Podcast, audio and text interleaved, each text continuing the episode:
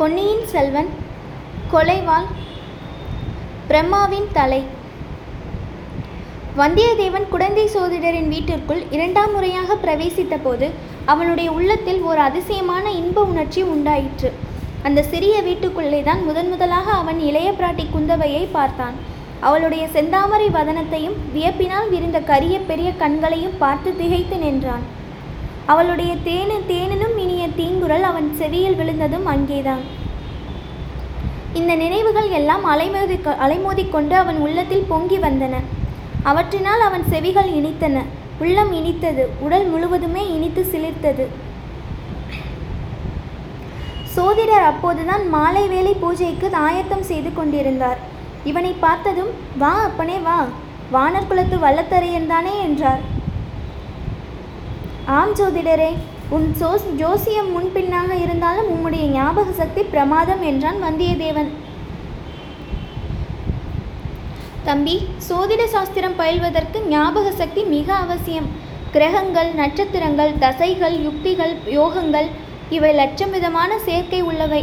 அவ்வளவையும் மனத்தில் வைத்துக்கொண்டு வருஷம் மாதம் நாள் நாளிகை வினாடி ஒரு வினாடியில் நூற்றில் ஒரு பங்கு நேரம். இவ்வளவையும் கணக்கிட்டு பார்த்தல்லவா சொல்ல வேண்டும்? போகட்டும் என் ஜோசியம் முன்பின்னாக இருந்தாலும் என்றாயே. அதன் பொருள் என்ன? நான் உனக்கு சொன்னது ஒன்றும் பலிக்கவில்லையா அதையும் உங்கள் ஜோசியத்திலேயே கண்டுபிடித்து கொள்ள வழி இல்லையா? உண்டு உண்டு. ஜோசியத்தினாலும் கண்டுபிடிக்கலாம் மூகத்தினாலும் கண்டுபிடிக்கலாம். உனக்கு நான் கூறியவை பழித்துத்தான் இருக்க வேண்டும். இல்லாவிடில் நீ திரும்பவும் இந்த குடிசைக்குள் வருவாயா? ஆமாம் ஆமாம். உம்முடைய சோதிடம் பழிக்கத்தான் செய்தது. அப்படி சொல்லு. எந்த விதத்தில் பழித்தது அப்பனே? நீர் எனக்கு சொன்னது அப்படியே பழித்தது. நீ போகிற காரியம் நடந்தால் நடக்கும் நடக்காவிட்டால் நடக்காது என்றீர். அந்தபடியே நடந்தது. நடந்தது என்று நான் சொல்வது கூட பிசகு. என்னை கண்டவுடனேயே ஓட்டம் பிடித்து ஓடிற்று. தம்பி நீ பெரிய வேடிக்கைக்காரனாய் இருக்கிறாய். உண்மையான வார்த்தை. நான் வேடிக்கைக்காரன் தான். அத்துடன் கொஞ்சம் கோபக்காரன். இந்த குடிசைக்குள் வரும்போது கோபத்தை வெளியில் மூட்டை கட்டி வைத்துவிட்டு வர வேண்டும். அப்படி செய்யலாம் என்றுதான் பார்த்தேன். ஆனால் உம்முடைய சீடனை வீட்டு வாசலில் காணவில்லை. கோப மூட்டையை திண்ணையில் வைத்தால் யாராவது அடித்து கொண்டு போய்விட்டால் என்ன செய்கிறது என்று உள்ளே கொண்டு வந்து விட்டேன். உம்முடைய சீடன் எங்கே சோதிடரே? போன தடவை அவன் என்னை வாசலில் தடுத்து நிறுத்த பார்த்தது அப்படியே என் நினைவில் இருக்கிறது. இன்றைக்கு ஐப்பசி அமாவாசை அல்லவா? அதற்காக அவன் கொள்ளிடக்கரைக்கு போயிருப்பான். அமாவாசைக்கும் கொள்ளிடக்கரைக்கும் என்ன சம்பந்தம்? கொள்ளிடக்கரையில் காலாமுகர்களின் மகா சங்கம் என்று நடைபெறுகிறது. என் சீடன் காலாமுகத்தை சேர்ந்தவன். சோதிடரே நான் சைவ மதத்தையே விட்டுவிடலாம் என்று யோசித்துக் கொண்டிருக்கிறேன். விட்டுவிட்டு உமது சிநேகிதர் ஆழ்வார்க்கடியார் நம்பியிருக்கிறாரே. திருமலையை சொல்கிறாயாக்கும். ஆம் அவரிடம் தீட்சை பெற்று உடம்பெல்லாம் நாமத்தை போட்டுக்கொண்டு வீர வைஷ்ணவனாகி விடலாம் என்று உத்தேசிக்கிறேன். அது ஏன் அப்படி?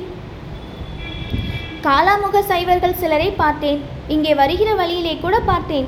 அவர்களையும் அவர்கள் வைத்திருக்கும் மண்டை ஓடுகளையும் பார்த்த பிறகு சைவத்தை விட்டுவிடலாம் என்று தோன்றுகிறது.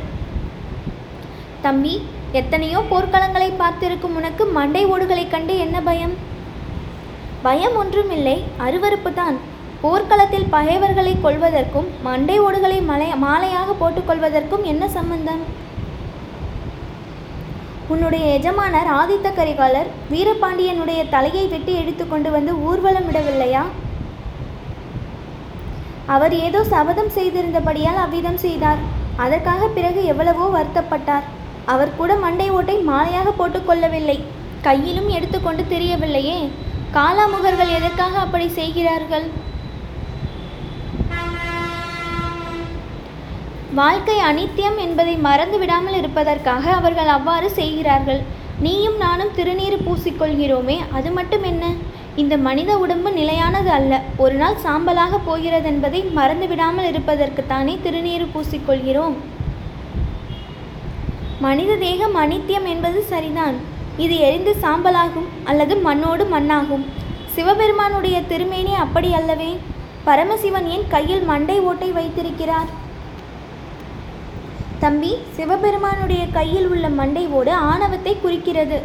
ஆணவத்தை வென்றால் ஆனந்த நிலை ஏற்படும் என்பதை காட்டுகிறது. சிவபெருமான் கையில் மண்டை ஓட்டுடன் ஆனந்த நடனம் செய்கிறார் அல்லவா?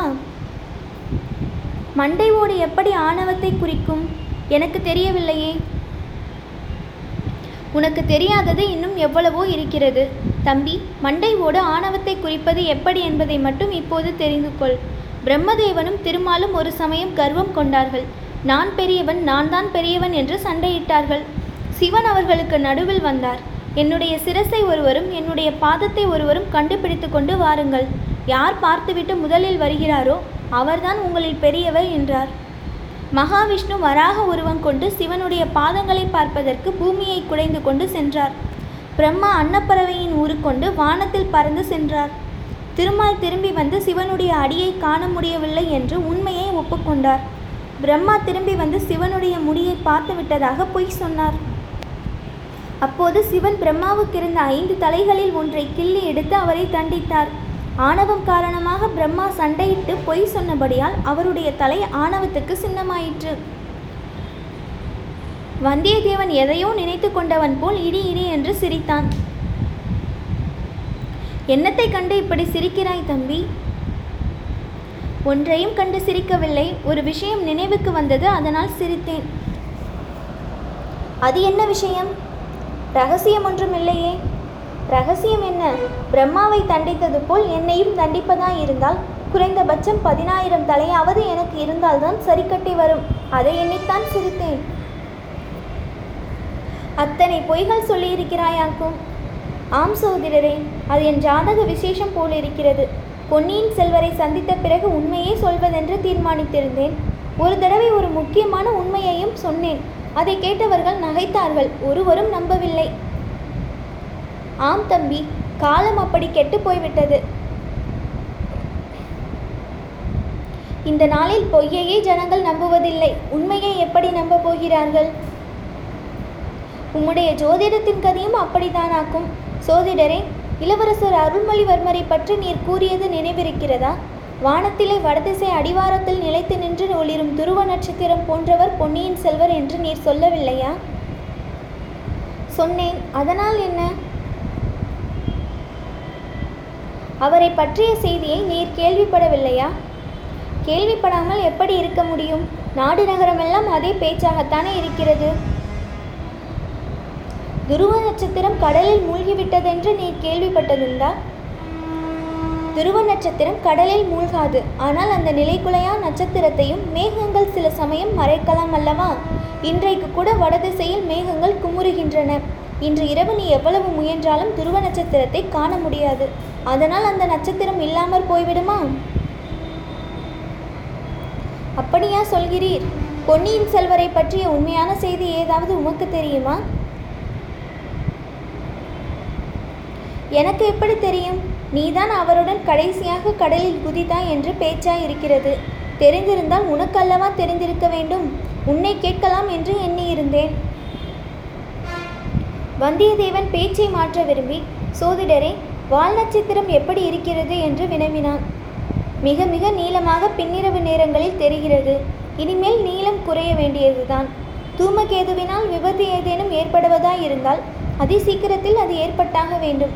கடவுளே ராஜகுலத்தில் யாருக்கு என்ன நேரிடுமோ என்னமோ என்றார் சோதிடர். வந்தியத்தேவனுடைய உள்ளம் அதிவேகமாக அங்குமிங்கும் பாய்ந்தது.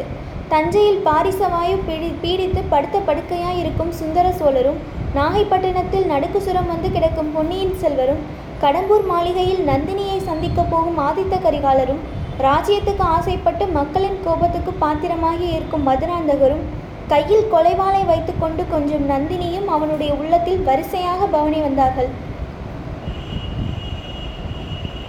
அதெல்லாம் போகட்டும் சோதிடரே ராஜகுலத்தாரின் விஷயம் நமக்கு என்னத்திற்கு நான் இப்போது மேற்கொண்டு போகும் காரியம் எப்படி முடியும் சொல்லுங்கள். முன்னே உனக்கு சொன்னதைத்தான் இப்போதும் சொல்ல வேண்டியிருக்கிறது. அப்பனே எத்தனையோ விபத்துக்கள் உனக்கு வரும். அவற்றையெல்லாம் வெற்றி கொள்வதற்கு எதிர்பாராத உதவி கிடைக்கும் என்றார் சோதிடர். இப்போது வாசலில் வந்து கொண்டிருப்பது விப- விபத்தா உதவியா என்று வந்தியத்தேவன் எண்ணமிட்டான். ஏனெனில் அச்சமயம் வாசலில் ஆடவர்களின் குரல்களுடன் பெண்களின் குரல்களும் கேட்டன. இருவரும் வாசற்புறத்தை நோக்கினார்கள். மறுநிமிடம் வானதி தேவியும் அவளுடைய பாங்கியும் உள்ளே வந்தார்கள். வந்தியத்தேவன் எழுந்து நின்று மரியாதையுடன் தேவி மன்னிக்க வேண்டும். தாங்கள் இங்கே வரப்போகிறீர்கள் என்று தெரிந்திருந்தால் நான் வந்திருக்க மாட்டேன் என்றான்.